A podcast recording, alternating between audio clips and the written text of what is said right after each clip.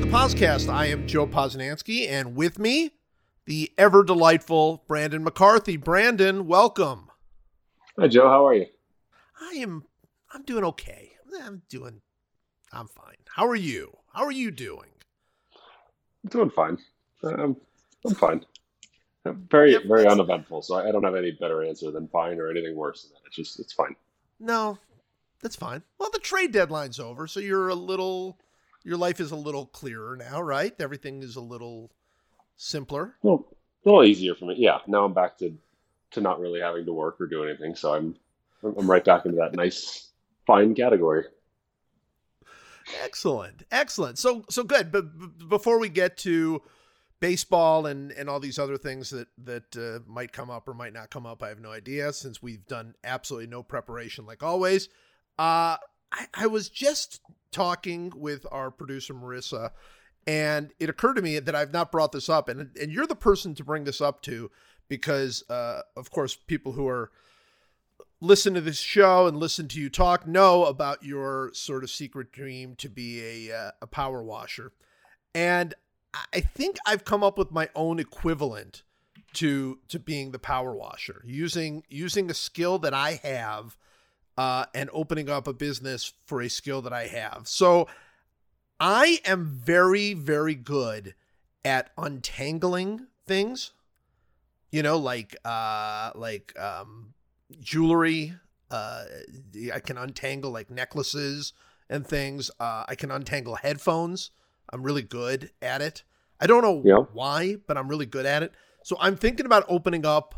This is, I think, where my business. I mean, clearly, this sports writing gig is not going to last forever. So I'm thinking of opening up a place, untangle it. I would call it something like that, and just have people bring in like really tangled jewelry uh, that that I would would un- that I would untangle for them, uh, and then they could also bring headphones in.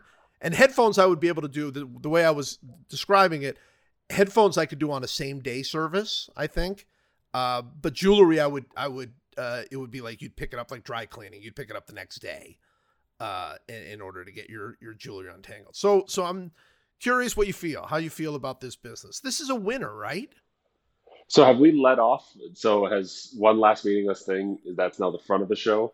Is that the, what happened? the, the gr- the great part about this is I also have a meaningless thing. So so Oh, wow. because I have two, I wanted to get this out of the way so I can get to my meaningless thing later. uh, so do you get a lot of joy from untangling things too? I mean, is it is it peaceful for you? I it's peaceful. Yeah, I wouldn't say I get joy from it. Uh, th- I think I like it because if I get a piece of like if if if one of my daughters comes to me with some super tangled up jewelry that she cannot uh, untangle, which nobody apparently in this house can untangle anything, uh, they bring it to me and they leave me alone until it's done. You know, completely alone. And so there's there's nobody bothers me during that stretch because they they respect the the effort to untangle this thing for them. So they completely leave me alone. So I find it extremely peaceful. No, I, I don't my like I don't have my phone. I don't have uh, any work. Nobody can bother me, and I'm just untangling this thing. I think it's like a jigsaw puzzle for me. I think it's it's it's completely brainless and mindless, and and so yeah, I want to do it full time. I think. Well, yeah, I I mean, it sounds like it's a personal help for me, but I love that you have something something like power washing to keep your whatever whatever part of the brain gets activated by these weird activities where you can do them to completion and people leave you alone. Uh, I- I Yeah, really, I'm, I'm happy for you. Yeah, because I don't because power washing wouldn't do it for me.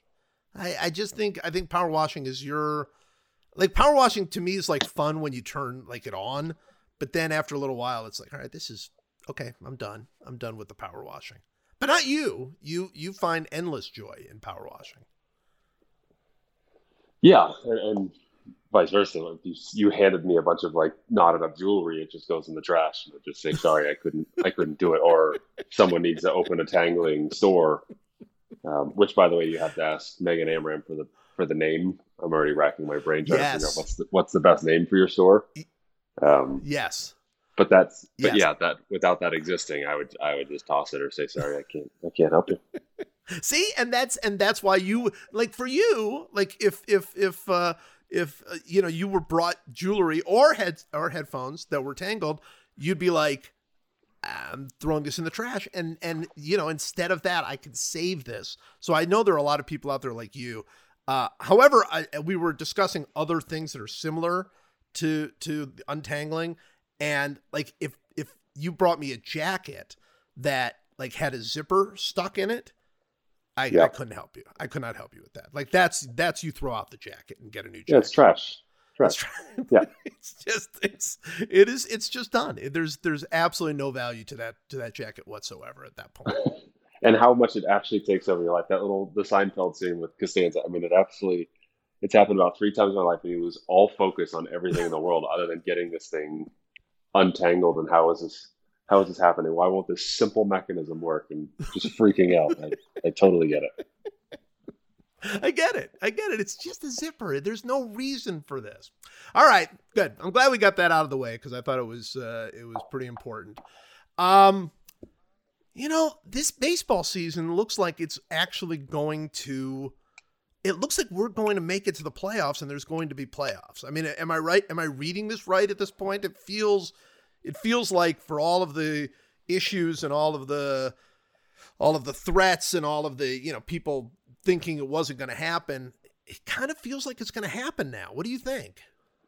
Yeah, I, I, well, I would certainly think so. I, I like obviously, I think we'll we'll look back and we'll forget that we lost a week of baseball for the Cardinals and uh, and the um, um, oh god, why am I forgetting the Marlins? Um, Yeah. I mean, that'll that'll seem weird, but I think other than that, I think it's been quite a success story at least on that front. I, I mean, and I hope it continues that way. And and then I think you have to keep your fingers crossed and, and hope that nothing like that happens in the postseason where you you have a test and you lose a team for three four days and the chaos that would create. But other than that, they've I think they've done a great job, and I think it seems like the players have been fairly responsible outside of a few incidents where um, they're keeping themselves safe and, and pretty remote. Um, and I think, like all things considered, I'd say it's gone it's gone pretty well, and I would I would expect it to from this point on. Yeah, it, it feels like they got their arms around it. You know, I mean, like obviously early on, and and you know when it's happening early on, you kind of feel like, well, there's no.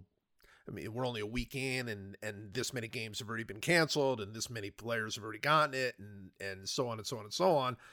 But it feels like uh, they've kind of gotten their arms around it, and then they're going to try some kind and you know maybe maybe you have a better sense of this uh, you know being somewhat inside the game but it looks like they're going with some kind of bubble in the postseason right? Where they're going to have these these sites where they're going to have four teams.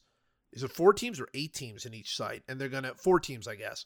Um like in la and in and, and aren't they playing the world series in arlington they're going to do that in arlington or something and then and uh, so they're going to have these these bubble sites where they're going to be at least at the beginning of the playoffs um, double headers, right? Where they're just going to be playing these double headers with with four four different teams, two two different teams playing in double headers, and it it does seem like, I mean, look, there's there's no perfect solution any of this, but it does feel like that's going to be effective if we can sort of see the effective nature of of the bubbles in in general in sports, right?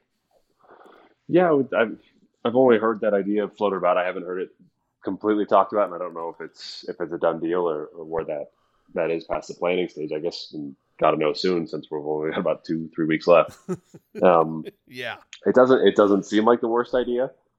Um, I, I still I scoff at it just thinking of playoff baseball as as great as playoff baseball is, and then playing it at a neutral stadium and uh, say you had like a Dodgers somewhat your Dodgers Yankees and they're playing it in Texas. It would it would seem weird and you would lose all that all that vibe. But I guess that's just part of this whole process, and and you get used to it and you'd be happy to watch it. But uh, it's probably the best idea for getting past you know, having to shut down an entire postseason series because someone pops up with a case, and, and that would be worst case scenario for the whole league. So um, I'm on board with it if it if it makes sense logistically.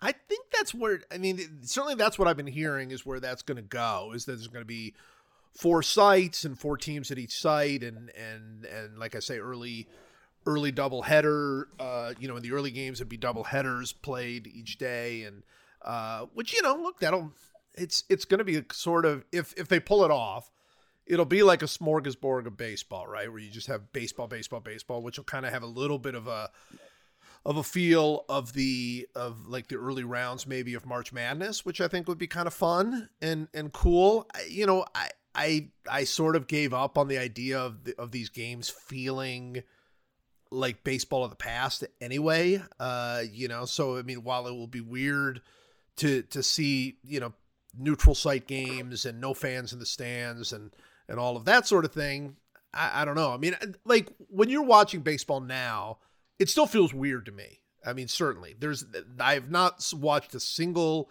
baseball game uh, this entire year where at some point or another I didn't feel like God, this is so strange. But but you were really skeptical. I mean, are you enjoying the baseball when you're watching it out there? Yeah, I've been actually finding weirdly.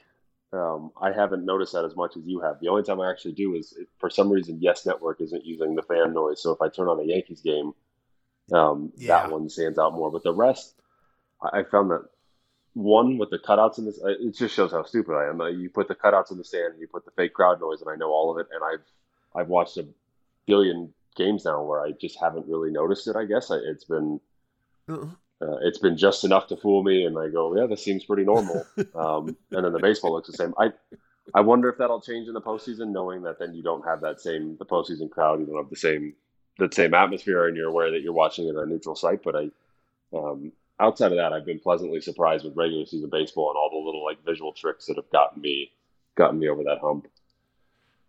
You know, so I, as whether it's the U.S. Open, whether it's the NBA, uh, hockey, and baseball and soccer, you know, I it feels different. There's no question, but I, I don't know if it's because we I was so desperately in need of sports, or all of us weren't so desperately in need of sports. But I gotta say, I kind of do look past all of the all of the distractions, and, and I mean the games themselves seem pretty good. Yeah, the games have the games have been good. I mean, you're at least getting back to watching sports again, and we've had some weekends now where it's like, boy, there's almost too many sports on. Like, what am I going to choose? And that's yeah. that's been a nice thing again versus the opposite. So that's um, that's been good. I only it, I only get annoyed if I really stop to think about it, like the ending of golf tournaments, um, watching Dustin just you know kill some of these fields and how great some of these moments have been, and then there, has been no cheering there, and you're like, okay, yeah, that's that's pretty different. But but baseball, I've been okay with, and I haven't watched any of the basketball, but I'm assuming I've and I've had friends that are basketball fans who have said it's been been pretty good. You haven't noticed it too much, so I think they've done as about as well as they could do. So I'm I'm pleased with that. Yeah. Now, I mean, look, everybody's doing the best they can. I I've just been pleasantly surprised along those lines that even though, like I say, at no point have I watched any of these games and thought, "Oh, this feels normal." I mean, I don't I don't know that I feel like I've been sort of you know like like the the cardboard cutouts and the the crowd noise like i don't know how much any of that is playing on my mind at all if if if at all but I feel like that the games there's like a there's like a sort of a new focus on the field. Like watching a baseball game where you're not seeing 5,000 crowd shots between I, every pitch has been great for me. I pro- I honestly have enjoyed that more. That's why I yeah. I had the thought about a week ago. I was like, "Oh, this has been actually really good." At least enough to fool me so I get past it, but then the just it's not like a million distractions. You're not yes. interviewing people. There's not like it's just all the hokey stuff that happens in local broadcasts. Yeah, I've actually really because it's just the cameras are on the field. They don't need to show anything else, and they just kind of stick with that, and that's been that's been great. I think it's been great. I mean, I hope I hope it is something that they take into the future. I doubt they will. You know, I mean, I'm, once the fans come back, I'm sure we'll get to see every you know little kid wearing a hat and every you know every chubby guy wearing a uniform and you know I mean like all the stuff they have to show like mm-hmm. uh, constantly uh, particularly like on the on the national Fox things where it's like you know it's it's like Tarantino. It's like 50 cuts between every at bat, you know, every pitch. And so now, and this is, I really, really noticed this in tennis. I mean, I keep coming back to tennis, but man, it's all on the court. Every single focus is on the court. And it was even better when they were letting no lines people make the calls. I mean, they, they you know, at the US Open, uh, on the two show courts, they have lines people again. We all know Djokovic hit one of the lines people, whatever. But but when it was just the the machines making the calls and and the players playing and no fans, it was like wow, this is just completely totally focused on the sport, and I really like that. I and and I've I've loved it in baseball. That has been like the like if I had to pick my favorite thing about about this sort of COVID era television baseball, my favorite thing is that all of the focus is on the field, all of the focus is on the players, no cutaways to the fans, no cutaways to the crowd, none of that.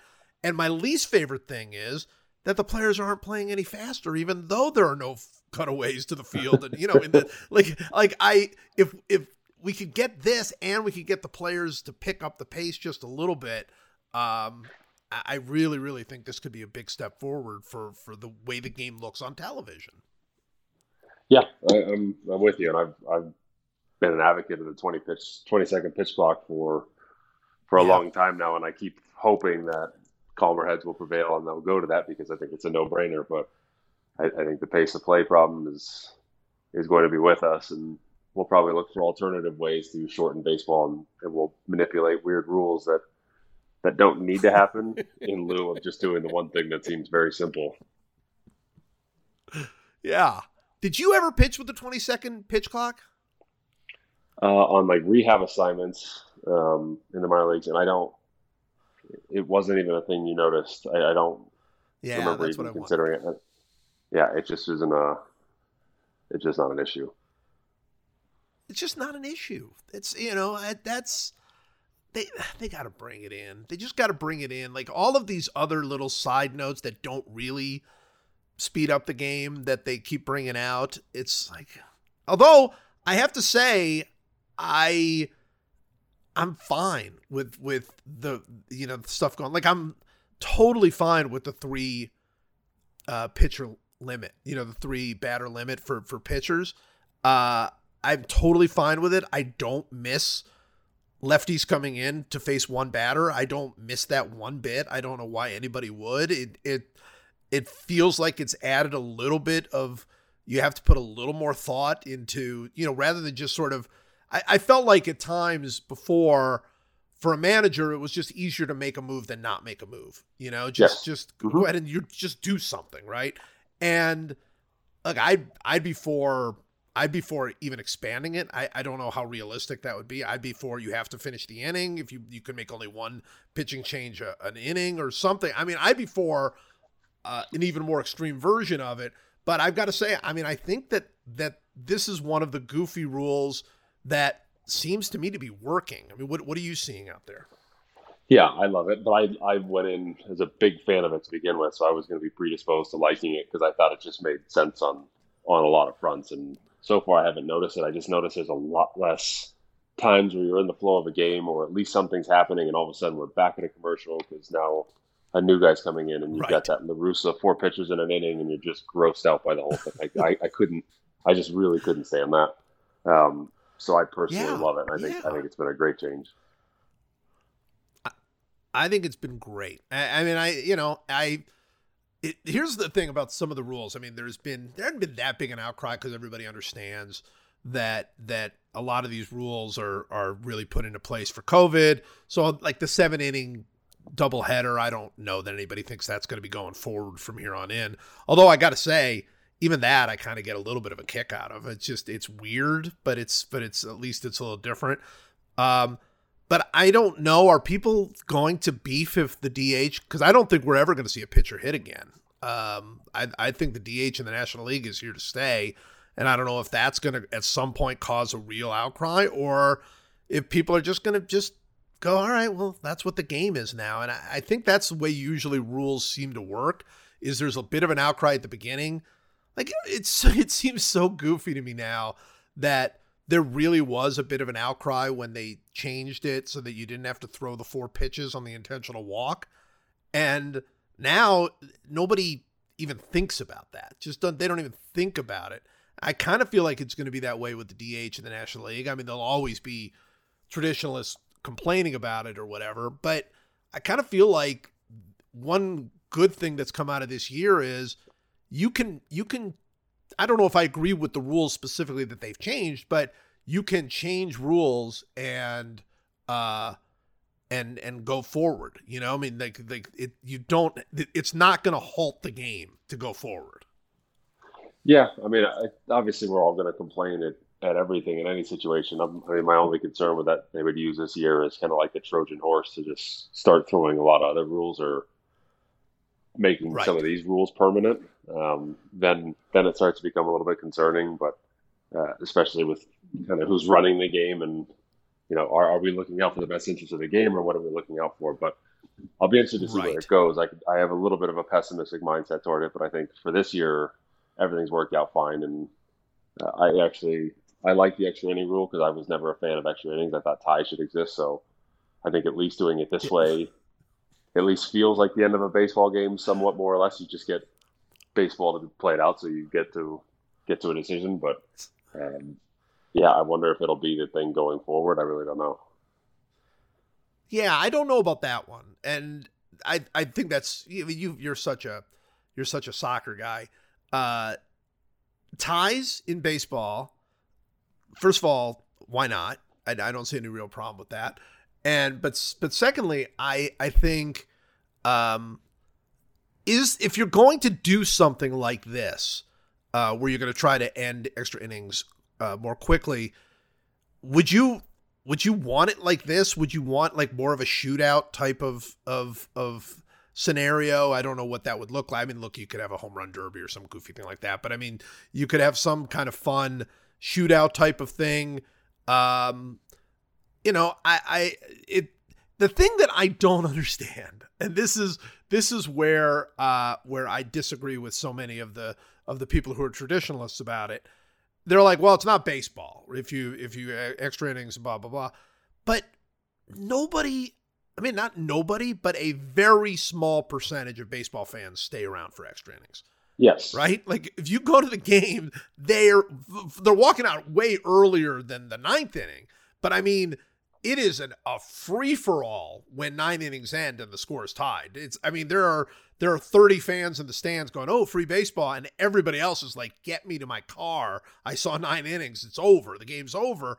And I, I don't know what, what I, I guess it's those that small minority of fans that loves you know the free baseball aspect of this thing, but I, I think most fans don't. That's what I always think. I, it, if we're going to protect it so much, then the stadium should still be full at the end, and, and viewership should still be up, and people are clamoring for let's get more, let's get that sixteen, let's have seventeen innings, let's.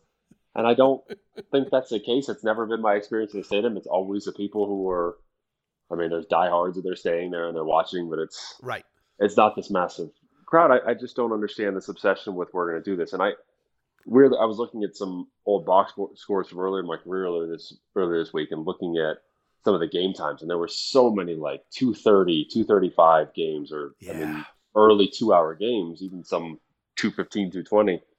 You think, okay, if you've sat through baseball for that, and now you play four extra innings, that takes another half hour, and that gets you to three hours, that's one thing. But if you've played 315, right. 320, and now all of a sudden we're going to sit through another half hour, 40 minutes of extra innings, and we're going to cross the four hour mark, it feels interminable that last hour. And that's where, I, why are we what are we still doing here? Like, it just feels like such a silly thing. And obviously, I've always been pro pro tie because well, we play 162 games. I think we're going to sort all this out in the end.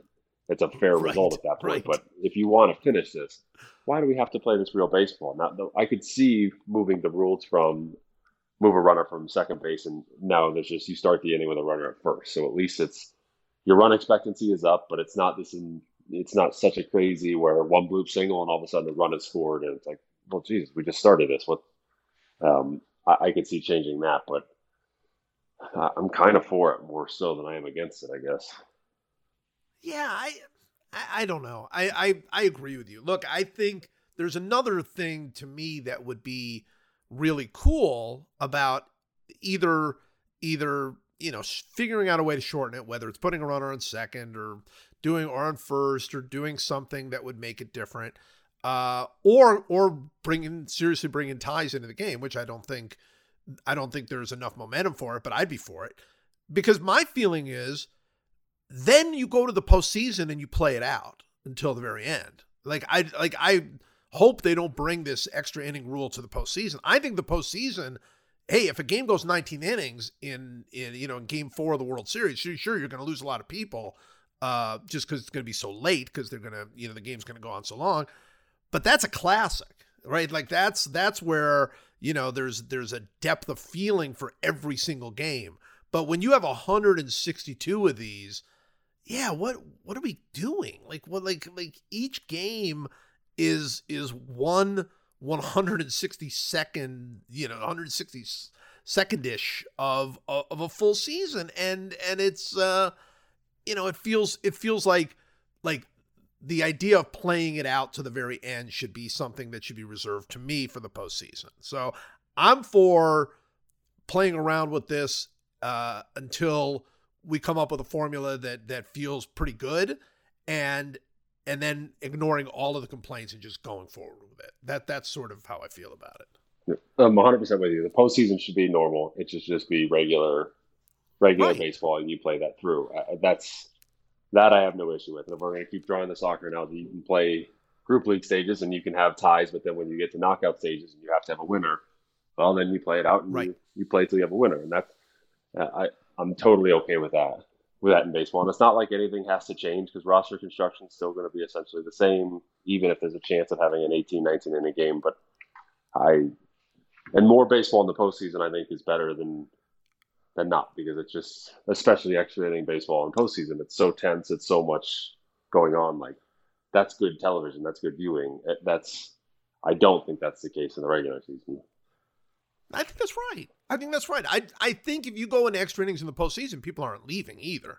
I mean, look, some will, but but the vast majority of people are going to be like, you know, this is this is tense and exciting and and and important and and you know the winner of this game really really matters while let's be honest a regular season game in may the winner of the game sort of matters you know i mean it's it's it's just a different it's just a different vibe so i'm i'm totally for that all right I want to talk a little bit about uh, the season and some of these and some of what's going on with you because I, I it's so the weird part is not the games for me.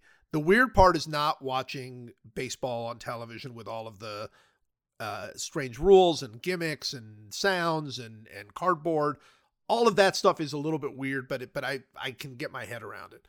What's tougher for me to get my head around is that we've played 42, 43, 44 games, depending on, on where you are. Uh, I guess some teams, uh, I guess the Cardinals have only played 35, but generally in the low 40s. Season's almost over. You know, I mean, we would, this would be, this would be early May, mid May, uh, if this was a regular season.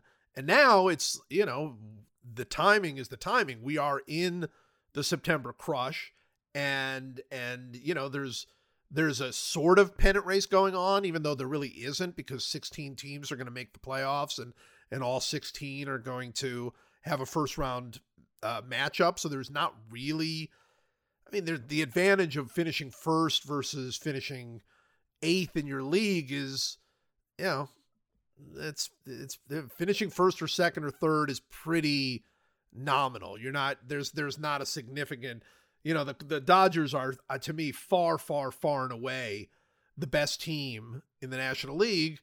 And it, so what? I mean, it means that they'll play the Marlins or something instead of playing the Cardinals, which you know they're basically the same team.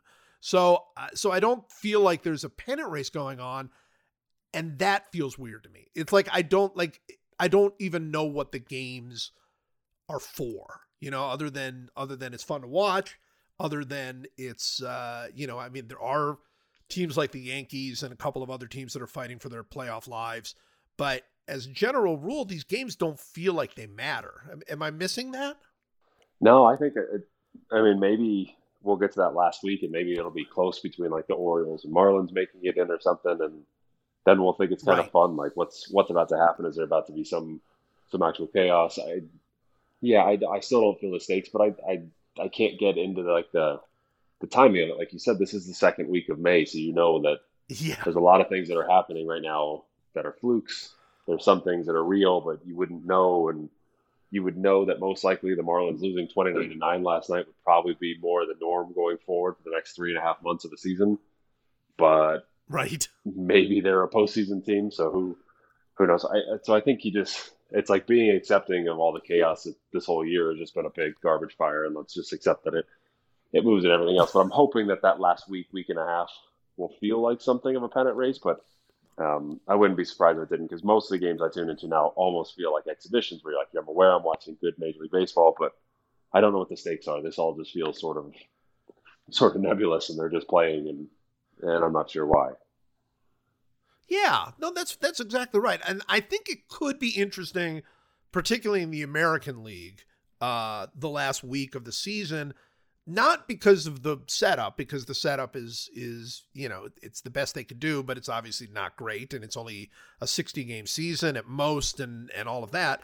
But the American League is interesting to me because the teams that are fighting for their playoff lives are the Yankees and the Astros and the Orioles and and kind of the Tigers that are sort of in there too. And so that's interesting to me. I mean, it's interesting to me that it's the Yankees and the and the Astros that uh, are having real problems and are both in.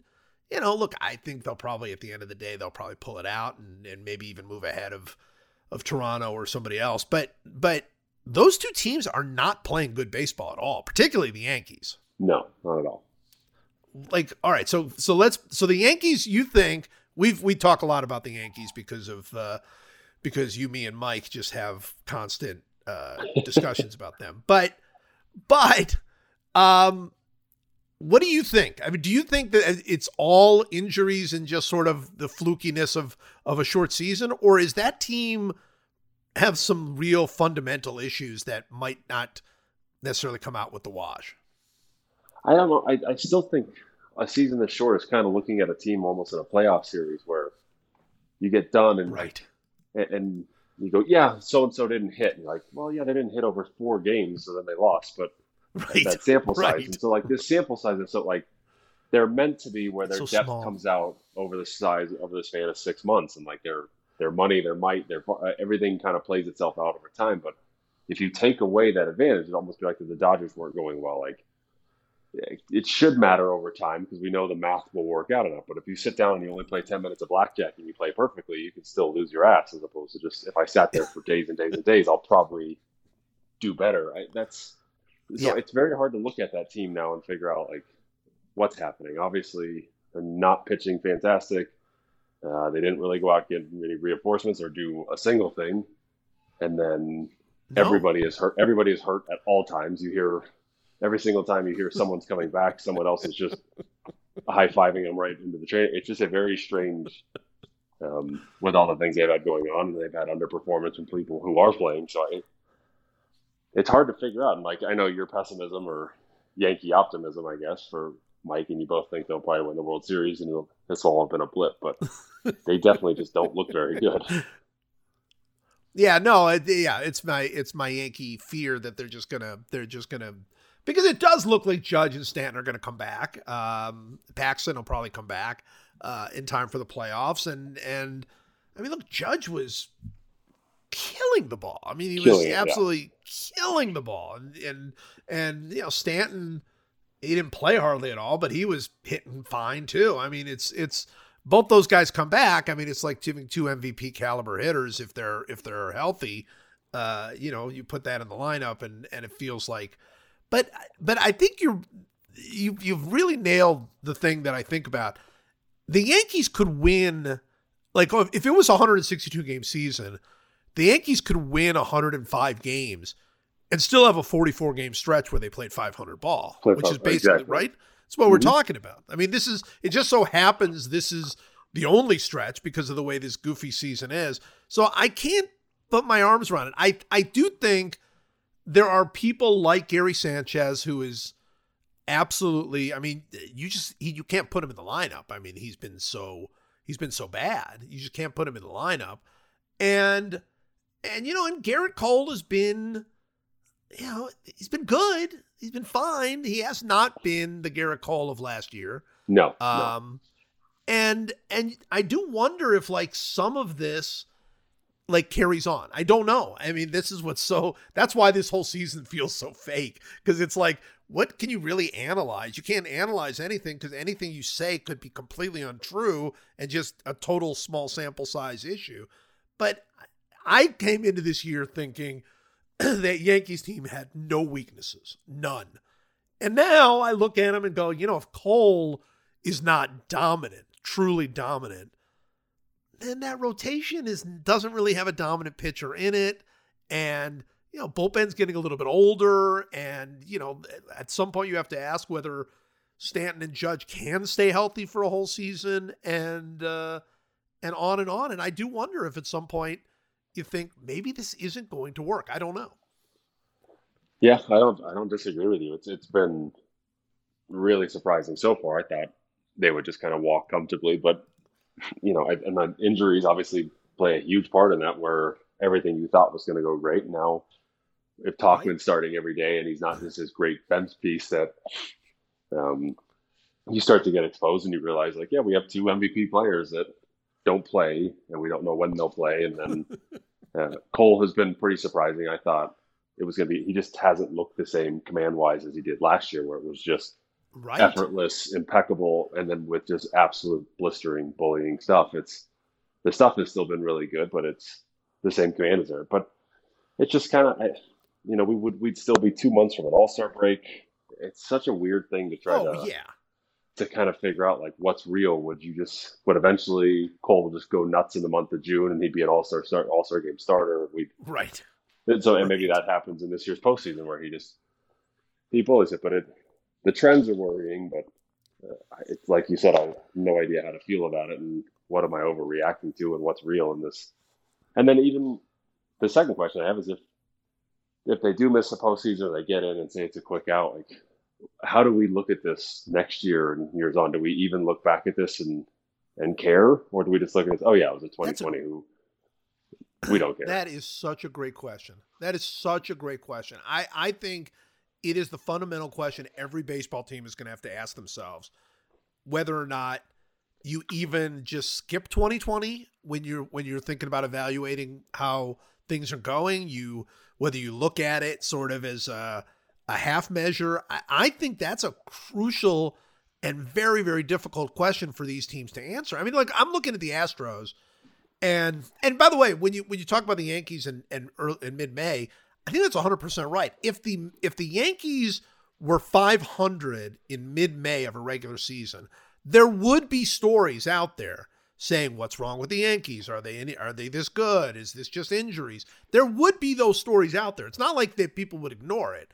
That those stories would still be would still be out there, but they'd be out there in the same way that they were out there for the Nationals last year. Right. right? Where everybody was like, "What's going on? Is this is this team? You know, remember they were uh, they got to fire the manager before the All Star break. I mean, was, like all of that stuff would be out there, but obviously the Nationals had, uh, you know, not just uh, a little bit, but basically, you know, they they had four months plus to turn things around, which they obviously did, and then they you know end up winning the World Series, and so I know that's the situation, but like I say, there would be questions, and I think the Astros are are are every bit as baffling to me. That you know, I mean, that's that team. There's there's a different weird vibe about that team. You know, I mean, they're obviously everybody hates them and they're they're dodging baseballs and and and you know, there's there's just a whole different feel for them. Obviously, you know, they don't have Cole anymore, so that's you know that's a big difference. Verlander's hurt. And, Bregman hasn't really played. And Verlander's it's that, hurt. It's that same deal. Right. Like you're, you're taking,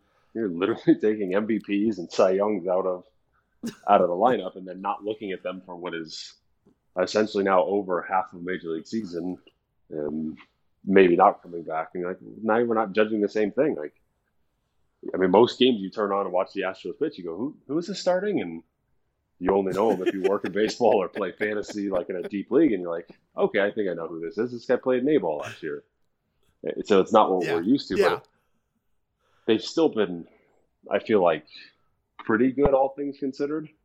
You know, for what they what they've been losing, but uh, again, does that ever turn on? Do we ever see them in fifth gear this year, or do we just kind of see a team that sputters in second, third gear, and we just never see it go? I don't. The Nationals thing is what blows me away. Is that if this was last year, in that same time, you'd be going, okay, we got to shut up shop. Let's try and get our best draft pick, and we probably have a chance to be first overall Right. pick. And instead, they win a World Series, and we're not going to get to see any of that turnaround this year. We're just going to get to see like, all right, we got to make a decision now. Like, what are we? What kind of team are we? That's a great point. It's it's, it's it's just so, and you're right. I mean, look, Altuve's out. Uh, um, Yordan Alvarez has been gone all year basically, and is not Yeah. coming back. Uh, I mean, that's that team is definitely not that team. I mean, McCullers is out. I mean, nobody's they, they have nobody. I mean, they have Zack and Zack Greinke, and that's it. You know, the, so so it is different. But it's so the season ends, and assuming the Astros slip into the playoffs and lose early, or don't make the playoffs, which would obviously be, you know, uh, really quite shocking. Um, yeah, how do they look at the season? Do they look at the season and go, "Oh my God, we got to start over, we got to rebuild, we got to refocus, we got to make a bunch of moves," or do they just go, "Nah, never happened. 2020 never happened." I, I think you lean that way. That'd be my guess, right? Yeah, I think you. I, I don't know how you. I mean, you have to take that holistic picture of where is everybody at contract wise. Who are we losing? You know, guys are leaving in spring in free agency. Do we? How do we? Um, I mean, some of the punishments that they they took. I mean, they are punishments. Like they they hurt the organization. They didn't get helped by any of it. So Very much, they're in kind of a, a right? a little influx place where this was kind of close to one of the last years of this window. Maybe not the last year, but um, this was a big year. And then if this one goes away, okay, now really where are we? And then, I, I mean, the second thing that follows all this is literally the budgets for these teams going next year. Like, are we going to see a crash in budgets? Are we going to see a massive pullback and no real spending in free agency? Trying to factor that into all this math, especially when they've had financial penalties. Like, okay, now how, how do we build how do we build with a lot of these factors going on the astros will be in a in a in a pretty interesting spot I think so too. I, I think that team going forward is, I don't know. I mean, it's it's it, there's a lot happening there um, that I don't know. I mean, are they going to go forward with Dusty? Is Dusty Baker their their manager going forward? That's who they're going to build around, or is Dusty the guy they just brought in to clean up the mess and and he just gets them through the 2020 season? Um, Dusty has had a career of that, right? Where people have brought him in, and then you know when they feel like it's time to move on, they move on. So, uh, so that's going to be interesting. Let me let let's talk for a minute about uh, some of the players who who have been having really amazing seasons, because well, let me let me start with this. I think this Dodgers team, as constructed right now, is just about as good a team as I've ever seen in baseball from a roster perspective. Would you agree with that? I mean, when you when you look at that roster, I don't see a single weakness in that roster. uh no I, yeah i'm more or less with you i could maybe nitpick at the tiniest things but that's not it's just unrealistic i, I think Yeah. I who knows if they'll win a World Series. I mean, it certainly seems like it'll happen, but I, you you kind of hope they do, so this all gets the credit it should for what for what Andrews built there in the last few years. I mean, it, it's one thing if you It's look at it this way, we're like, okay, if this if this doesn't work this year, then their window's closing. There there literally is not a visible window anywhere in picture when you look at the Dodgers. It's like, Nope. hang on, do they have that one at, at the high levels? And you're like, yeah, they do. Do they have it below that? Like, yep, they do. Like, it's just, it's such an absolute machine, and the way they use their money, the way they use their development, their player, everything is just sort of like, if you want the perfect baseball franchise for this modern time, like, it's there. And I, the craziest thing about it is if had they not traded for Mookie Betts, the one of the top three best players in the game, they would probably be close to as good, if not that much. You'd have Verdugo playing out there, who would still be really good. Right. You wouldn't have. It would be they would still platoon around things, and it really wouldn't be terribly noticeably different. And that's how you know, like, okay, this is a freak show roster that we're watching now. Well, that's what I think. I, I think if this was a 162 game season, look, I don't know how many games they'd win. I mean, they won 106 last year, so I mean, it's not like uh, not like they, you know, but I just I cannot remember a team. You know, I mean, of course, the Yankees that won three in a row. That Red Sox team from a couple of years ago, just that one year, they were ungodly and unbelievable. But looking at like sort of this mix of of old and young, this mix of of great pitching and great hitting and great defense. I, they're they're like perfect. I mean, they're playing 725 baseball. Cody Bellinger's having a you know he, he's had a rough stretch and in you know the the guy who won the MVP last year is hitting 210 for them and it doesn't matter. It just doesn't. It just it doesn't matter. Corey Seager is having like an uh, an MVP type season, and it's like great because we have the best shortstop prospect in the game uh, right behind you, ready to go in at, at age 21 or 22 or whatever he is, and you know eventually he'll come in there and and and be amazing. You got Kershaw pitching great again, which is so wonderful to see, and he's He's, you know, he looks every bit like the like the Clayton Kershaw of old. Um, and then you got, you know, Dustin May, 22 year old Dustin May coming in as a as a rookie and and looking fabulous. I mean, it's I don't know what you do. It's they really seem to have broken the system. And of course, they've they have had nothing to pay for you know, nothing to show for it from a World Series victory perspective. But man, that team is that team looks like they're going to be good forever. Yep, and that's how it looks when you're working in a front office and you look, you look through them top to bottom, the whole holistic look. You're like, okay, where's the hole? I, I literally, I think the yeah. only hole that I could even see is just kind of depth in games right now. Is more built on like a postseason roster as opposed to even as an absolute yeah. baseball roster yeah. and a baseball exercise. It's as good as it gets. It's it's a freak show, but I, I maybe just a little bit of length in games and postseason where, you know, who is the, it's a very similar situation. You're going to have high quality, but if you're looking to like take out of a game earlier, the same way you were with Rich, or if you had Julio, you're, or if Urias is starting, if you have, if you have to move players out of the game early, do you start to expose parts of your bullpen that you'd rather not have exposed in a playoff series?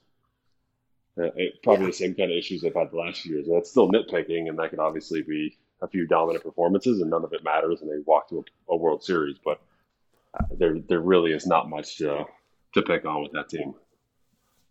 Well, I think that's right. I, I think that's what's so funny about it is that like if you were saying because in a in a weird postseason where you're going to have a three game, a five game, and two seven game series that you have to win, of course they could lose. I mean, it, it, it's it's not even any question.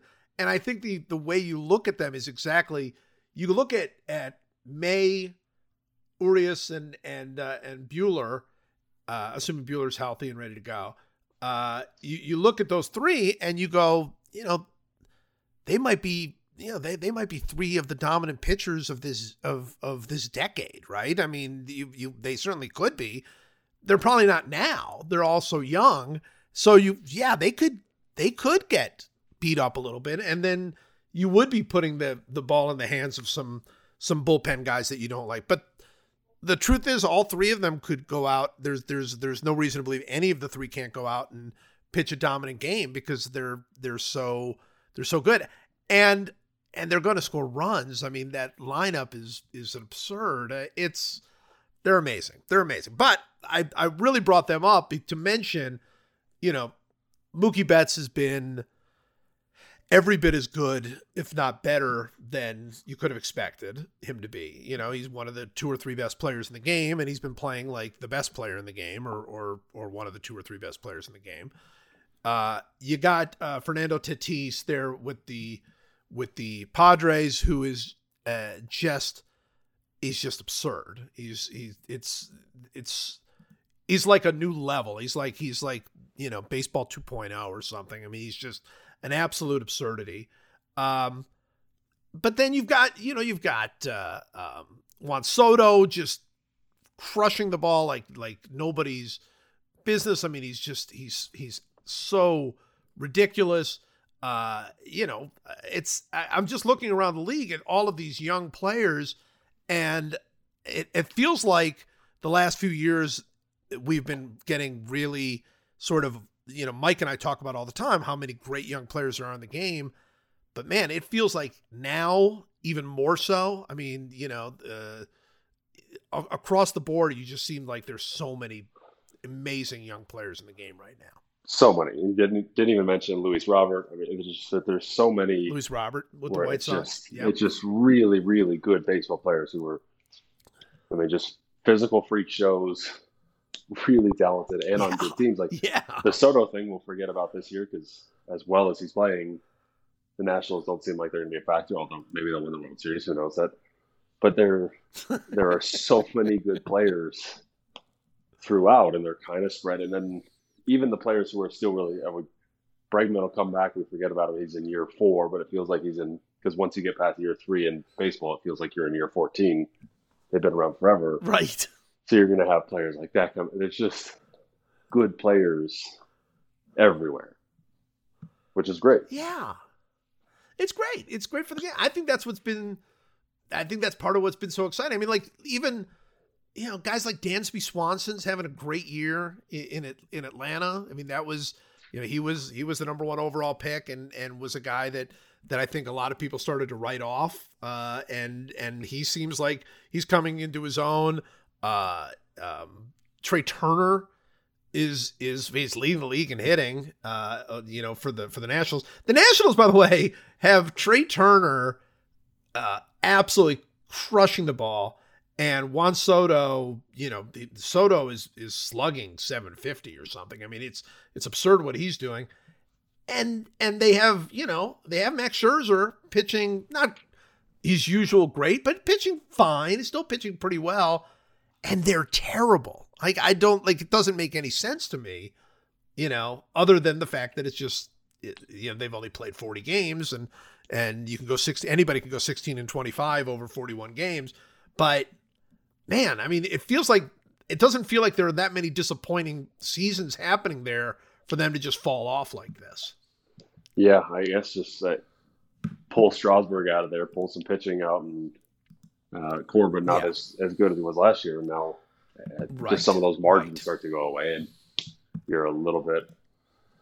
Who knows? Maybe it would be, and I don't know where. I don't know when Strasburg comes back. I don't know if he's done for the year. I can't remember if I saw that. I know he had the carpal tunnel surgery, but I would assume for this season, but maybe in a regular season he's back at the All Star break, and all of a sudden um, you've got a team that turns around at that point. And I don't know, they are they are a very team, strange team to watch, but I, I feel that because this is usually the part of the season where you start to move into that muddled mess, anyways.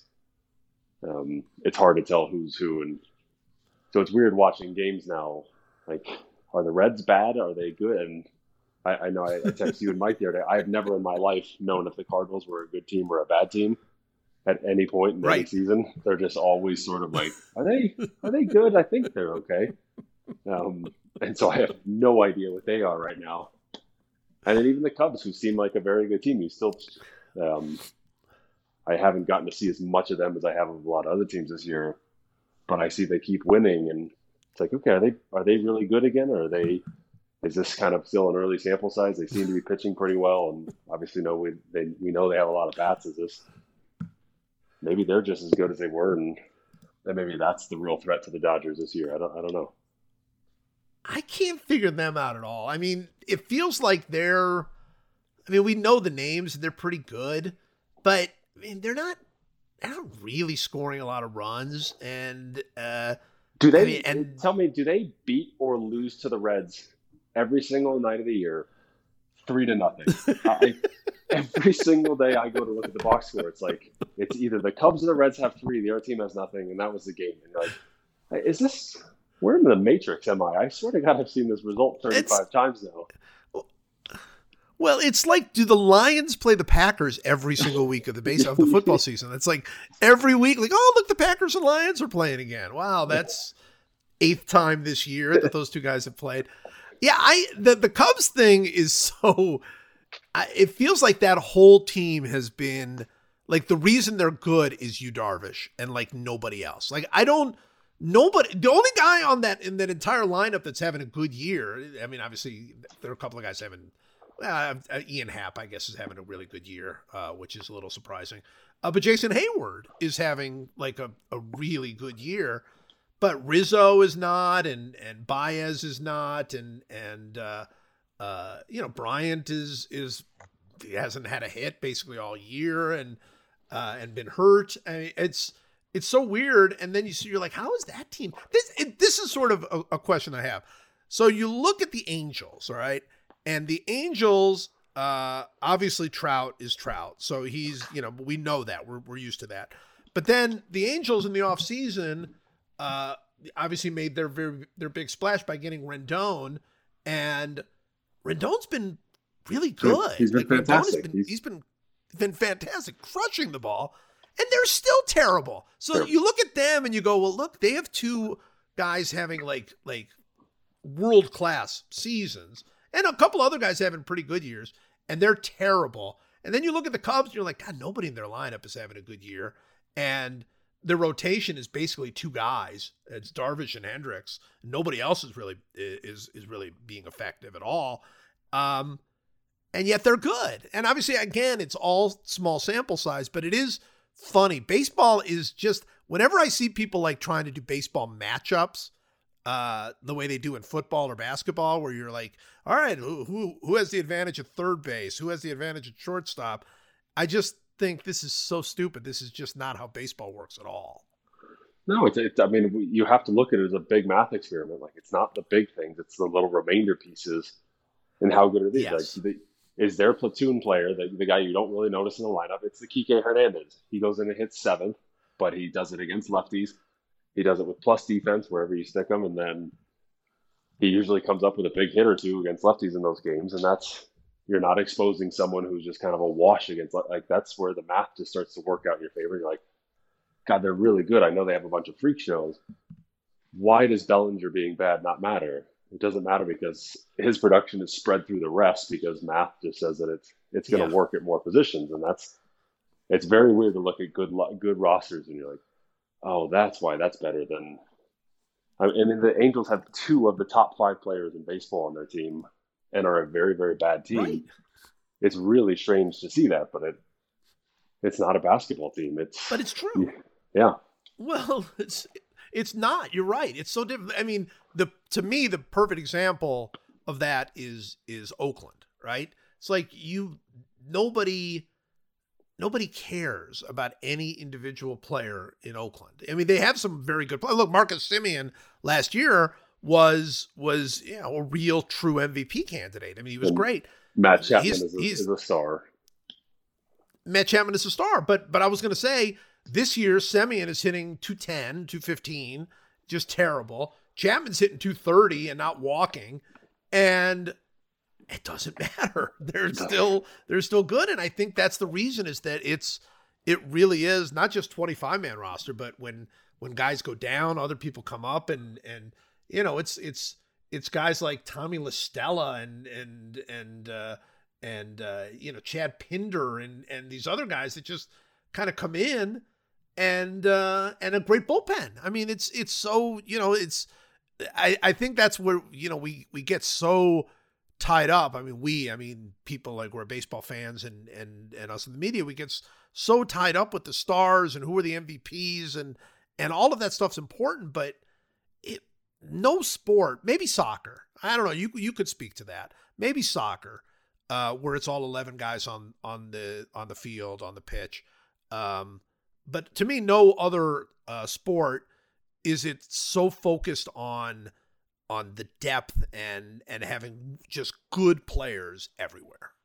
Yeah, it, I mean, your your seven innings from Strasburg doesn't matter if Daniel Hudson doesn't throw a scoreless inning here in this tie game. Like it just right. goes out the window that fast. Where your weak link theory is just your good players can be good, but how bad are your bad players? And if the other team has better bad players than you do, it can negate so much of that advantage of your good players, and you just, especially in a game where your good players don't have effect all the time. Where, I mean, Mookie Betts still only gets four bats a game, and if they're not in big situations, it right. doesn't matter. He gets walked. It doesn't. it kind of goes out. Now, if you have LeBron touching the basketball as much as he does, then it's going to matter more. But otherwise, it's if you can leave good baseball players behind, or they can be somewhat worthless in the game because they get to only come up a few times, your bad players better be pretty good and and be better than the other teams. Yeah, no, that's that's right. I I just feel like in baseball, you know, and, and I think like in football, everybody knows how important the quarterback is, right? I mean, your quarterback is essentially, uh, especially in the NFL, your quarterback. Well, in college too, your quarterback is he's not. He, you can't even put a percentage on it because everything builds so much around the quarterback that doesn't mean that you can't that a, uh, a great quarterback can get you by having a terrible offensive line or no receivers or any of that kind of thing but you could have a great offensive line and great receivers and a terrible quarterback and and it, you're not going anywhere in the NFL so so it, it doesn't feel like baseball has that you know? I mean no matter how good well Mike Trout is living proof. You could be the best player in baseball and never make the playoffs in, in baseball. Even if they expand the playoffs, you still could be never make the playoffs if you're the very best player in baseball. And, you know, I think that's true for certainly as for a starting pitcher. It's true for a closer. I don't there's there's nobody who can make enough of an impact on the game that one or two players can make that much of a difference in baseball. No, outside of a, outside of a starting pitcher in an individual game, which is closest to the quarterback analogy. Right, in but, one game. Yeah. Right but not over a whole series. Yeah. No. In soccer, do you feel like do you feel like it's that way in soccer? do you feel one one or two players can make significant enough difference that that a superstar in soccer can have more of an impact than a superstar in baseball? It depends on where they they play and then like their importance to to a system and can they actually be shut out in that system. But I think generally the the weak link theory. I mean, you can have some players who who get pushed aside and they just don't get you don't get noticed much and you can avoid them unless the other team really attacks it. But I don't think it's as much as as baseball. I think you can hide a little bit more in soccer, whereas baseball, uh, it, well, I guess there's a lot of hitters that can hide in baseball too. So it, it um, it's actually a hard question to answer now that I think about it. Yeah, I I don't. It's it's it's a very interesting thing. Of course, in baseball you can be a you can be a, a you know a, a, weak hitter, but you can be such a plus defender. You can make a huge impact on the game. Um, you know, you could be a, a, weak defender, but you can be such a great hitter. You can make a huge impact on the game.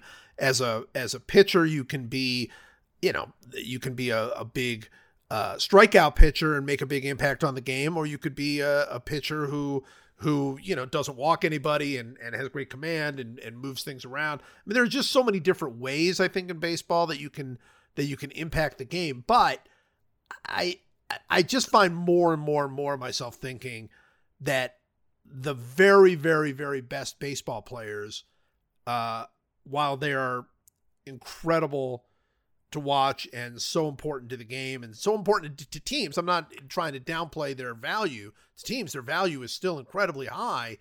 They can't do that much without a lot of depth around them. I mean, they, you know, they can for short periods of time. I mean, it has happened where like, uh, you know, remember when when Vlad Guerrero had that like three or four week period where he basically, you know, knocked in, you know, the game winning hit every single night, was hitting you know, key home runs every night. Yaz had that amazing run in 67 where for a month he carried the Red Sox.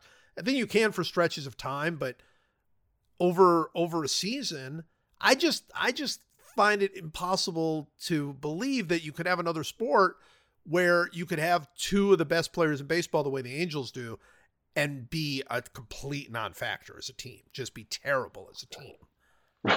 it doesn't and they they have a decent starting pitcher in Bundy. They've got Ohtani on the team. Like they have really, a, yeah. David Fletcher's really good. You got, to, I mean, there's there's a lot of talented talented players there, and you're like, it just doesn't.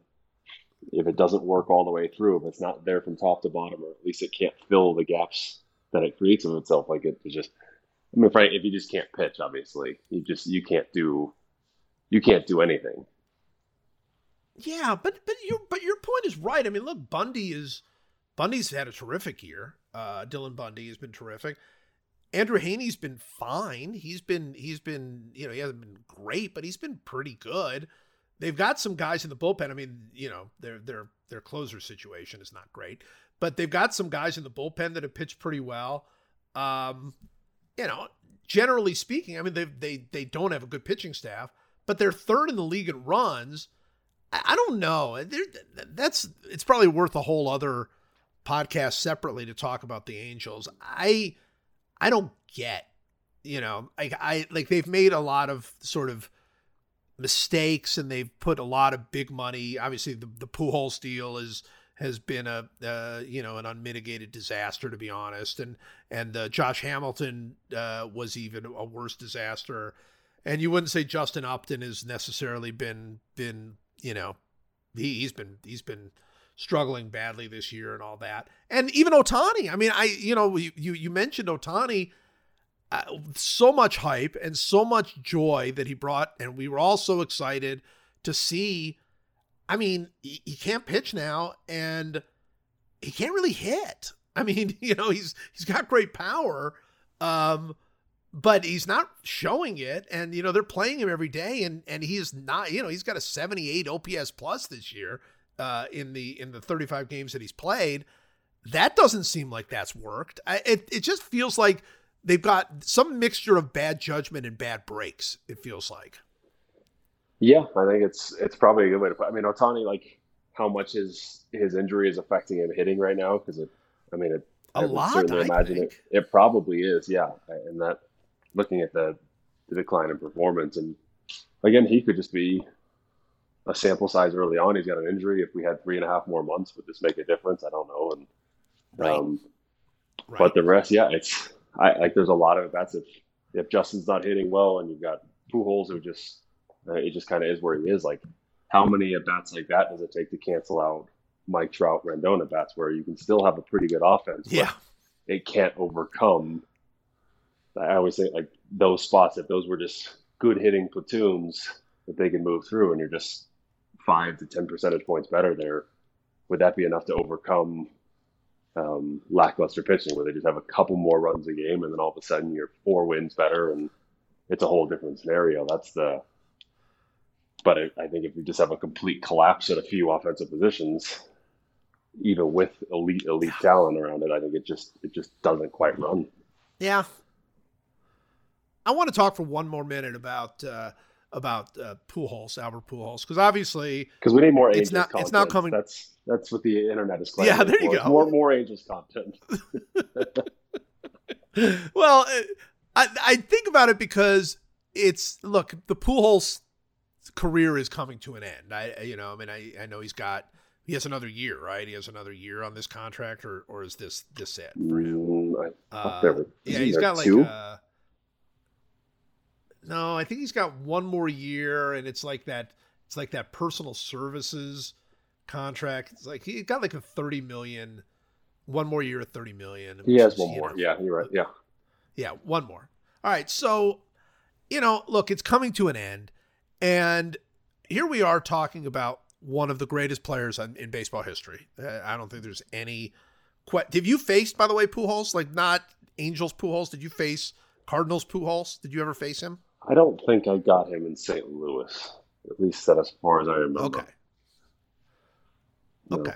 Well, but obviously we're talking about one of the one of the greatest players in baseball history. A guy who at age 31 when he, you know, his last year of the Cardinals, I mean, you were, I mean, he was in the conversation much in the same way that Frank Thomas was the first half of his year, career, the way Ken Griffey was first half of his career, um, where you know you were like, this guy has a chance to be one of the you know top five players ever. I mean, it's the, those were those were the kinds of numbers he was putting up. He was he was great defensively. He was great uh, on the bases, even though he's not very fast. He was he just did everything, just did absolutely everything. And then he comes to the Angels, and you know we all know how that's gone. In the last five seasons, he has essentially been a replacement level player. I mean, he's nobody other than a great player like Albert Pujols would even be on the field anymore, based on what he has done the last five seasons. Even though in those five seasons he had a couple of hundred RBI seasons, because you know when you get that many at bats, you you know you'll you'll be able to knock in some runs. Uh, but it's just been it's been painful and excruciating to watch. And look, I'm glad he's done it because he deserved every penny that he got from the Angels. He he didn't get it from the Cardinals. Uh, I mean, the Cardinals paid him, you know what they what they needed to pay him, but but he he deserved so much more, and I'm you know happy for him, but it's it's hard to watch, and and it's not. It hasn't been great for Albert. Certainly hasn't been great for the Angels, and I don't think it's great for baseball. It's not great for baseball fans to just watch year after year. I mean, it's now been he's been in in Anaheim uh, for this is his uh, ninth season in Anaheim. That means there are a bunch of people who grew up with Albert Pujols, never knowing that he was ever a good player. Right. Like you know they they've never known. And I just think that's really I I don't I don't there's nothing to be done about it. That's just the way the system works. And like I say, I what the, the last thing in the world I'd want is for Albert Pujols not to be able to cash in uh, for all those great years that he didn't get paid for early in his career. Um, but it's bad for the game. I think. I think it's sad. It's just it's you know he's going to go first ballot in the Hall of Fame, and there are going to be a whole bunch of people that are going to be like, that guy. Like I, I guess he was good when he was young, but man, every time I saw him, he was pretty darn mediocre. And and I just think it's I, I just there's a part of that that really bothers me and crushes me a little bit. You know it's a pretty unique thing to baseball when as you bring it up like it doesn't really and i think part of it is the guaranteed contracts in baseball. And the other thing right. is like this like feels it a history that we feel like yeah he was good so he gets to keep playing sort of and and certainly with a lot of organizations there are other organizations that just wouldn't give the at bats. Um, and so there's a right. that two pronged effect but I, I really basketball obviously the deals the deals aren't as long so you can move on from them faster.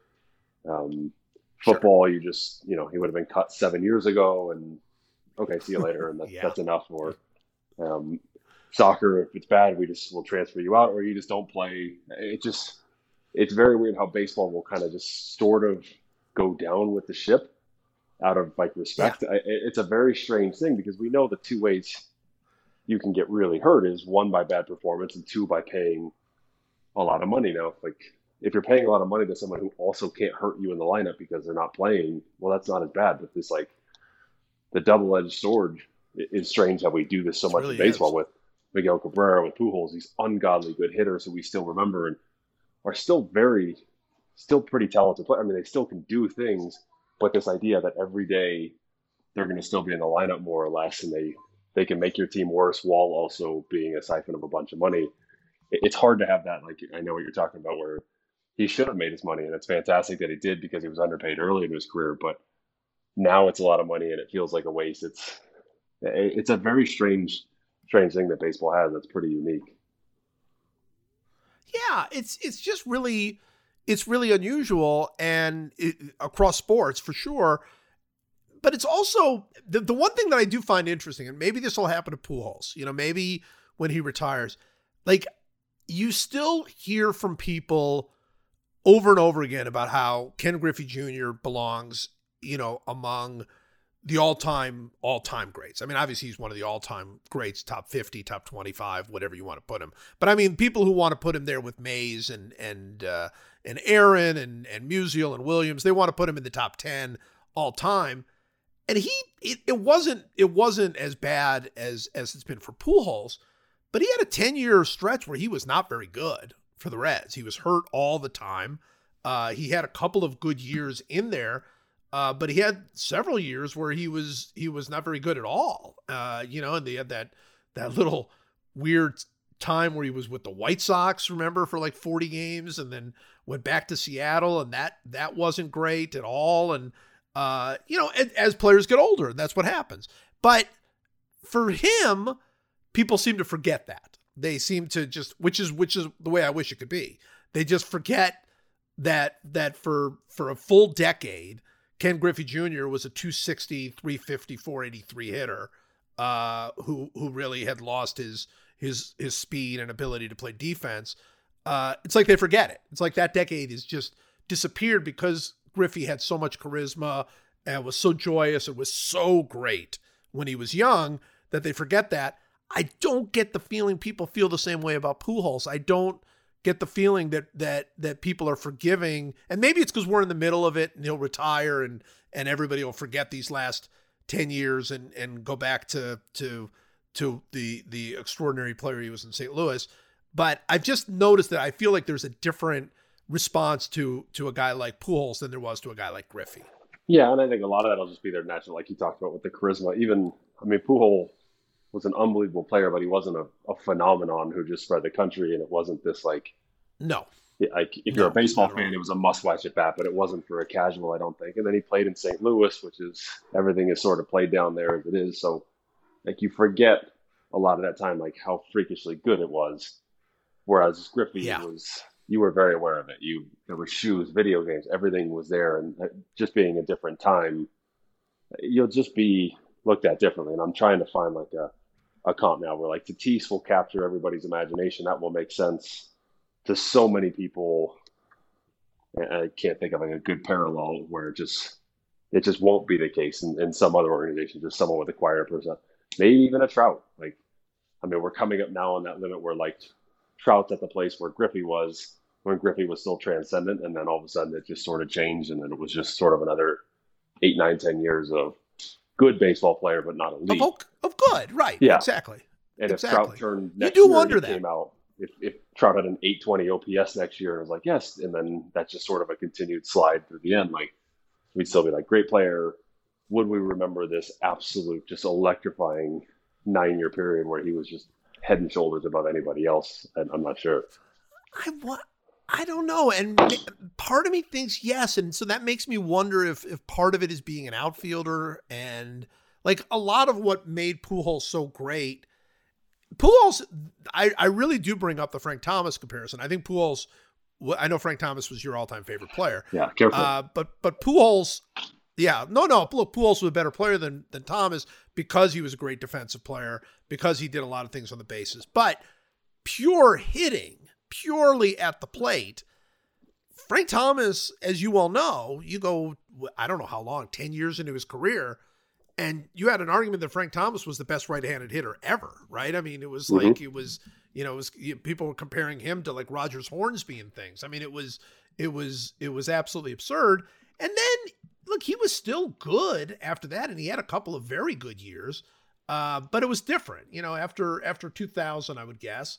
Uh, I'm looking at it now. So yeah, 2001, 2008, he was still good. He had 262, 376, 507. Uh, you know, walked a billion times like he always did, and and and you know, hit enough home runs, and he was still good, but he wasn't that legendary absurd. I mean, look, he had 321, 440, 579 for the first decade of his career. It's it's it's it's un it's ungodly how good he was. Right. And and then he stopped being that good. And so look, when he he went first ballot in the Hall of Fame, and of course he should, and everybody knew he was good, but it wasn't the same vibe as if he had gone, you know, in during that stretch where he was, you know, basically unparalleled as a hitter. Um, and so I wonder if maybe being a first baseman and and doing a lot of things that that were sort of behind the scenes, what Griffey does and what Trout does, uh, are so exciting. Maybe maybe that's what overcomes people. Sort of can accept that Ken Griffey and Mike Trout can't be that dynamic forever. That age eventually will catch up with them. But these sort of quieter things that that Frank Thomas or Albert Pujols or or a player like that did, maybe it's harder to maybe you know maybe maybe you just don't are not as understanding about getting older. I don't know. Yeah, that's a good point. I, I really like. I don't know how like the general public views positions, um, and how that creeps in, and in terms of their excitement. I, I don't know. It's a good question. Yeah. Anyway, it's kind of an interesting, maybe interesting, maybe not. I I don't think anybody's gone this far with us into the podcast, so it doesn't really matter. Um, Now we can just start discussing families. At this point, we could just literally we could give away country, you know, you know, American secrets. We could just give those. Nobody's listening. Nobody cares. at Have this you eaten point. anything good So lately? exactly, exactly, and that's why it's it's the perfect time for one last meaningless thing to end this meaningless thing. It's one last meaningless thing to end this meaningless meaningless thing. We talk about sports and we draft things we know, like how beaches are terrible places to go. No hot fruit for Michael, no Diet Coke for Joe. The podcast, whoa, it's one last whoa, meaningless thing. and uh you know i did my i have a i have a second meaningless thing because i i pulled out my uh my store where i untangle things uh, early but uh, i have a second one if uh if you have one this no, is, no, uh, go look- first. I, I want to hear you. You came in. All right, you came in ready.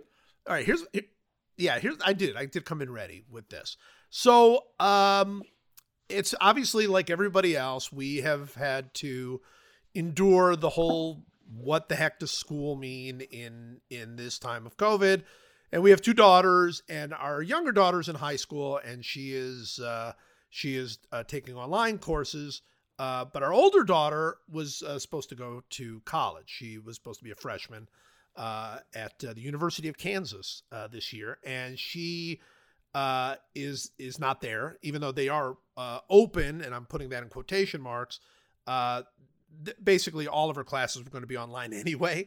Which really weird to go to college and then just stay in your dorm room and take online classes. That that doesn't that just seems very very strange to me. I don't have any idea why people would want to do that. But she did not want to do that. So she is taking online. So she is at home uh this this semester and she's not, you know, she's not happy about it obviously and would would love to be experiencing college and we're hoping that'll happen really soon. So every day for her is is essentially the same. She she takes her online classes, she she pops out for meals, she'll go and and and you know social distance uh meet with friends and that's basically it. Every single day is exactly the same. And so she wanted to do something uh to sort of break the monotony and what she has done is she decided she was going to learn how to roller skate.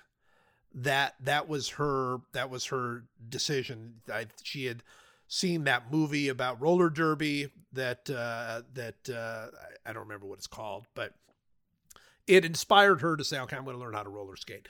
So every day she goes out to the to the driveway and takes a half an hour 45 minutes an hour whatever it is uh, and practices roller skating uh, on the driveway because you obviously you can't even go anywhere to roller skate none of the rinks are open and and we wouldn't go there anyway.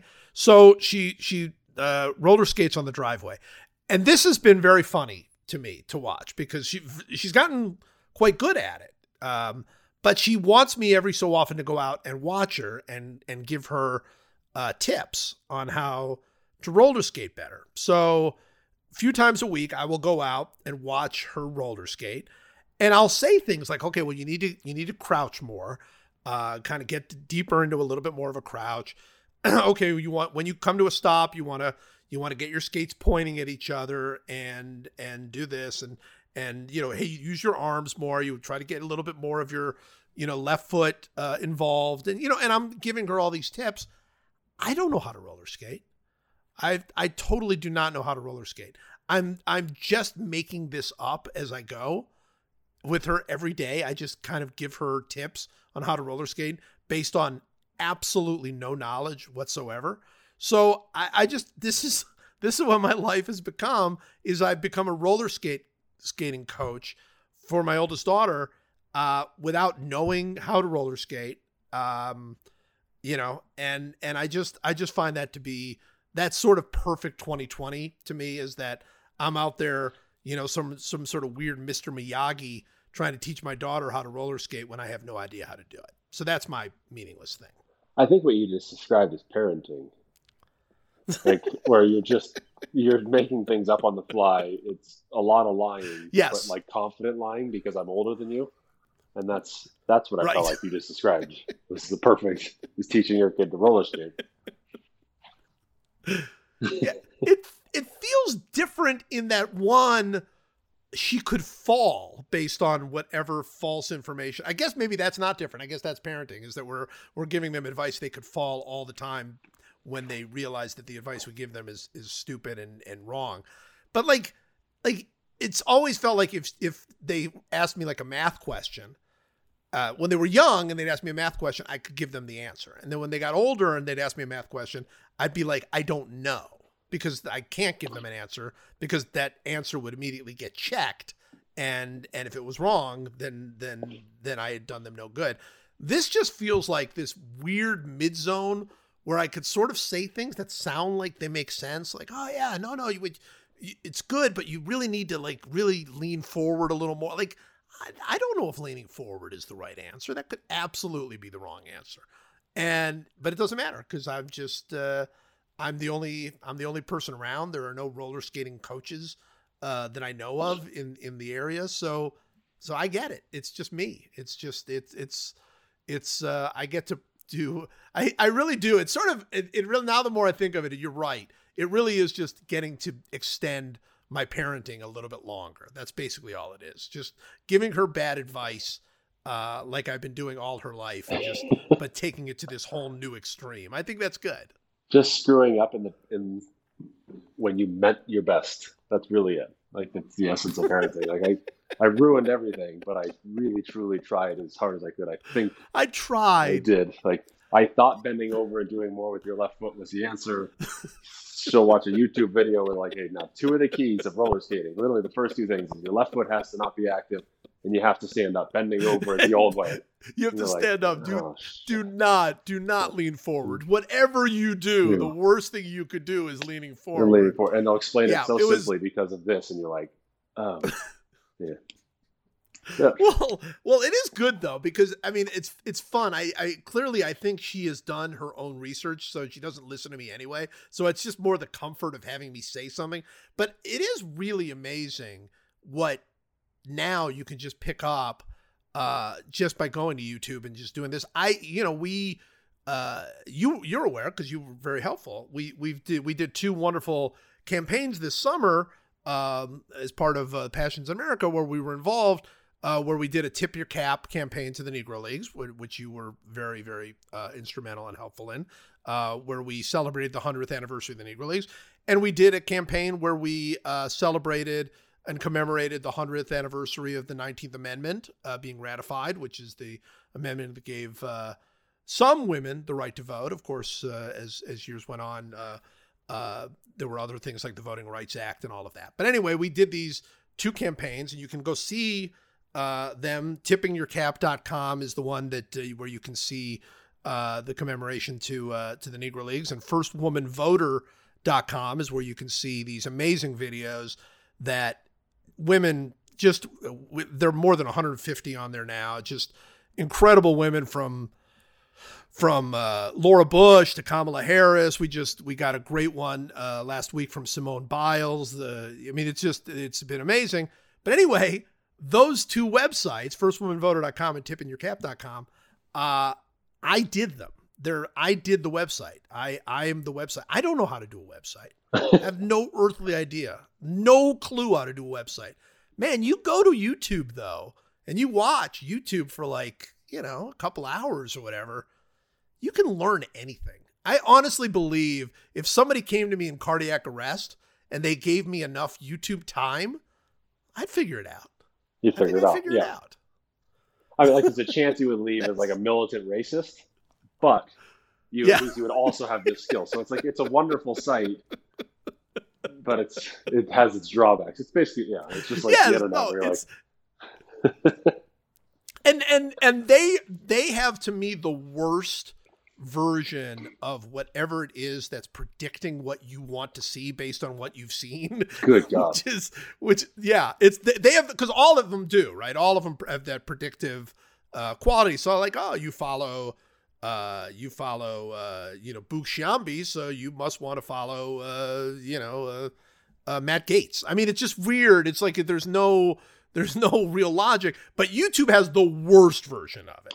Like you, when I look at my YouTube page of like you know oh I watched several videos to learn how to, to create this website and suddenly it's like videos like oh so you're probably very interested in uh, this QAnon uh, theory. I mean it's just a very it's very weird. You tell It's like it tries to predict your mood from need to work something you that. watched two years ago, and you're like, "I'm watching something how to make this Right. now," and it's like, "You want to watch an interview with Ron Say?" And you're like, "No, this has nothing to do with what I'm doing now. That's a whole nother time. Why did you suggest that?" That's that that is that is a great that is another great thing. If you watched like three years ago, like you were flipping around and you just happened to watch, like, oh, you know, this was uh, I am interested in this, uh, you know, seeing this ping pong, uh, you know, video. Then that's it. Like literally, the you'll get like ten videos where they're like, oh, you know, comparing butterfly rackets with the paddles with the, you know, it's like, wow, no, that it's not great. All right, so there we go. That's my one man's meaning thing. Do you have a one last meaningless thing for us? Uh, I guess I, well, it sort of dovetails with the idea that we're all trying our best and nobody knows anything. And a lot of that like, um, is maybe my last like COVID complaint, but there's a little restaurant near us that we've we've gone to a couple times, and they have like COVID rules in place, and everything's distanced and everything like it's masks. But the rule is that if you're when you enter or leave, you have your mask on. If you get up to go to the bathroom, your mask is on. But once you're seated at your table, you don't have to have a mask. It's the unbelievable arbitrarity of that. Uh, is, does COVID have like a height function that I was not aware of? Like, does it only swim at like six feet in the air and above? So if you're at that level, you have to wear a mask. But once seated, it's like we I couldn't possibly get down there and infect that person. I am like, I don't quite get the rule there, but I get that they're trying their best, and it's like, right, you don't we don't need you wearing a mask if you're eating because that's incom- uncomfortable or it's a pain. But the, we're all just sort of trying our best here and not really figuring We- out anything. And no, and there's there is no possible logic to any of it. I mean, that's but it, I mean, in some ways, it's like you know, I, I think a lot about where we're going to be going forward from all of this. And I think about 9-11 and what it used to be like to go to the airport and and I mean how now how silly it all seemed, but I mean it used to be you would go to the airport and they would ask you three security questions when you would check in. Remember that? Are you gonna Remember, up? the- like, no. Okay. yeah, I was gonna say they really price. it was it was really like that. It was like right. It was it was. Uh, did you pack your own bag? Uh, has anybody given you anything uh, since you got here? And and yeah, and are you going to blow things up? That's it. It was like those were the questions, and they they put them like on a little plastic sheet so you could see them while you Mhm. know you you almost wanted like one of those markers with a check you know where you could just check box each of them or something. And then they were like, okay, free to go. You're ready to go. And and obviously they changed all of that. And then it was like, okay, well, so now you've got to do this, this, and this, and this, and this, and you're not allowed to go here and you're not allowed to go there. And then that idiot uh, tried to blow up the plane with a shoe bomb, and then we had to take off our shoes, like we for like forever, like. And no, I, I mean, we asked it, but we didn't really ask. No, none of us really were like, is this making us one tenth of one thousandth of a percent safer? And it's like nobody at that point you don't you don't ask, right? You just go, ah, whatever we got to do, we got to Yep. do it. Just that's it. And that's where we are. It feels like the rules are not only arbitrary, they're just like I went and got my hair cut for the first time uh, a couple of days ago, and and it was a it was a all mask. You you you had to wear masks in there, which uh, you know is is is to me the right way. Mhm. And there was a guy in the corner, and he was not wearing a mask, getting his his his haircut. And it, I was not close to him, but he was he was off in the corner and he was not wearing a mask. And I thought that was really strange. I'm like, well, look, everybody's wearing a mask. Why is that guy not wearing a mask? And I was told, because I didn't complain about it, but I was like, oh, I, I, it's weird. I thought everybody was wearing a mask. And I was told he was not wearing a mask because he has a beard.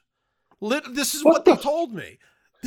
he has, he's, well, he's got a beard. So I, and I assumed that they meant because he has a beard, they couldn't cut his hair while he was wearing a mask, or I, I didn't, I, I didn't follow the full logic, but as soon as he got his hair cut, he put a mask back on. So I, you know, I thought, well, maybe that is like a COVID thing. Like if you have a beard and you're sitting down and you're having your hair cut, you're fine. You're completely you're you're you're. There's no chance that you could pass along uh, this this uh, virus with that situation. So yeah, it is. It, it's goofy. It's goofy, but it, but it drives you kind of crazy, doesn't it? Like you that bothers you more than I think it bothers other. Like other people are just like, whatever, we accept it. But for you, the way your mind works, you're kind of like, this is just stupid. I don't like I don't like arbitrary things. Like I just I like what you talk about at the, Yeah. at the airport. I hate security theater. I get why we're all doing it, and I know that It- we're all like we're all mentally weak, and I have a billion things where like this is really stupid, but it makes me feel better, so whatever. I get like that, works, but when they don't make sense to me, they really don't make sense to me, and it's like I need everybody to know it. Like, hey, why are we why are we doing this? And then nobody can ever answer it, and I'm not popular for having asked a question, so I just I now save it for podcasts so I can throw it on at the end and hopefully in a judgment free Well, that's the thing. It, it, in fact, from here on in, when you're on the podcast, you no longer ha- uh, are required to do a one last meaningless thing. Instead, what we want from you each uh, podcast is one Brandon McCarthy. This makes absolutely no sense at all. that's that's all we need, and we need to get Mike on here because because because Michael. He'll Mike defend is it. He'll the great it. thing about Mike is he'll dispute you. He'll be like, "No, that makes perfect sense," and then you'll yell at him, and it'll be great. He's been he's he's been ducking me about. about the last four or five times I've been on. awesome. Well, all right. Well, Brandon, thank you so much for taking the time. Uh, this has been uh, this has been awesome. Well, Joe, thanks for having me.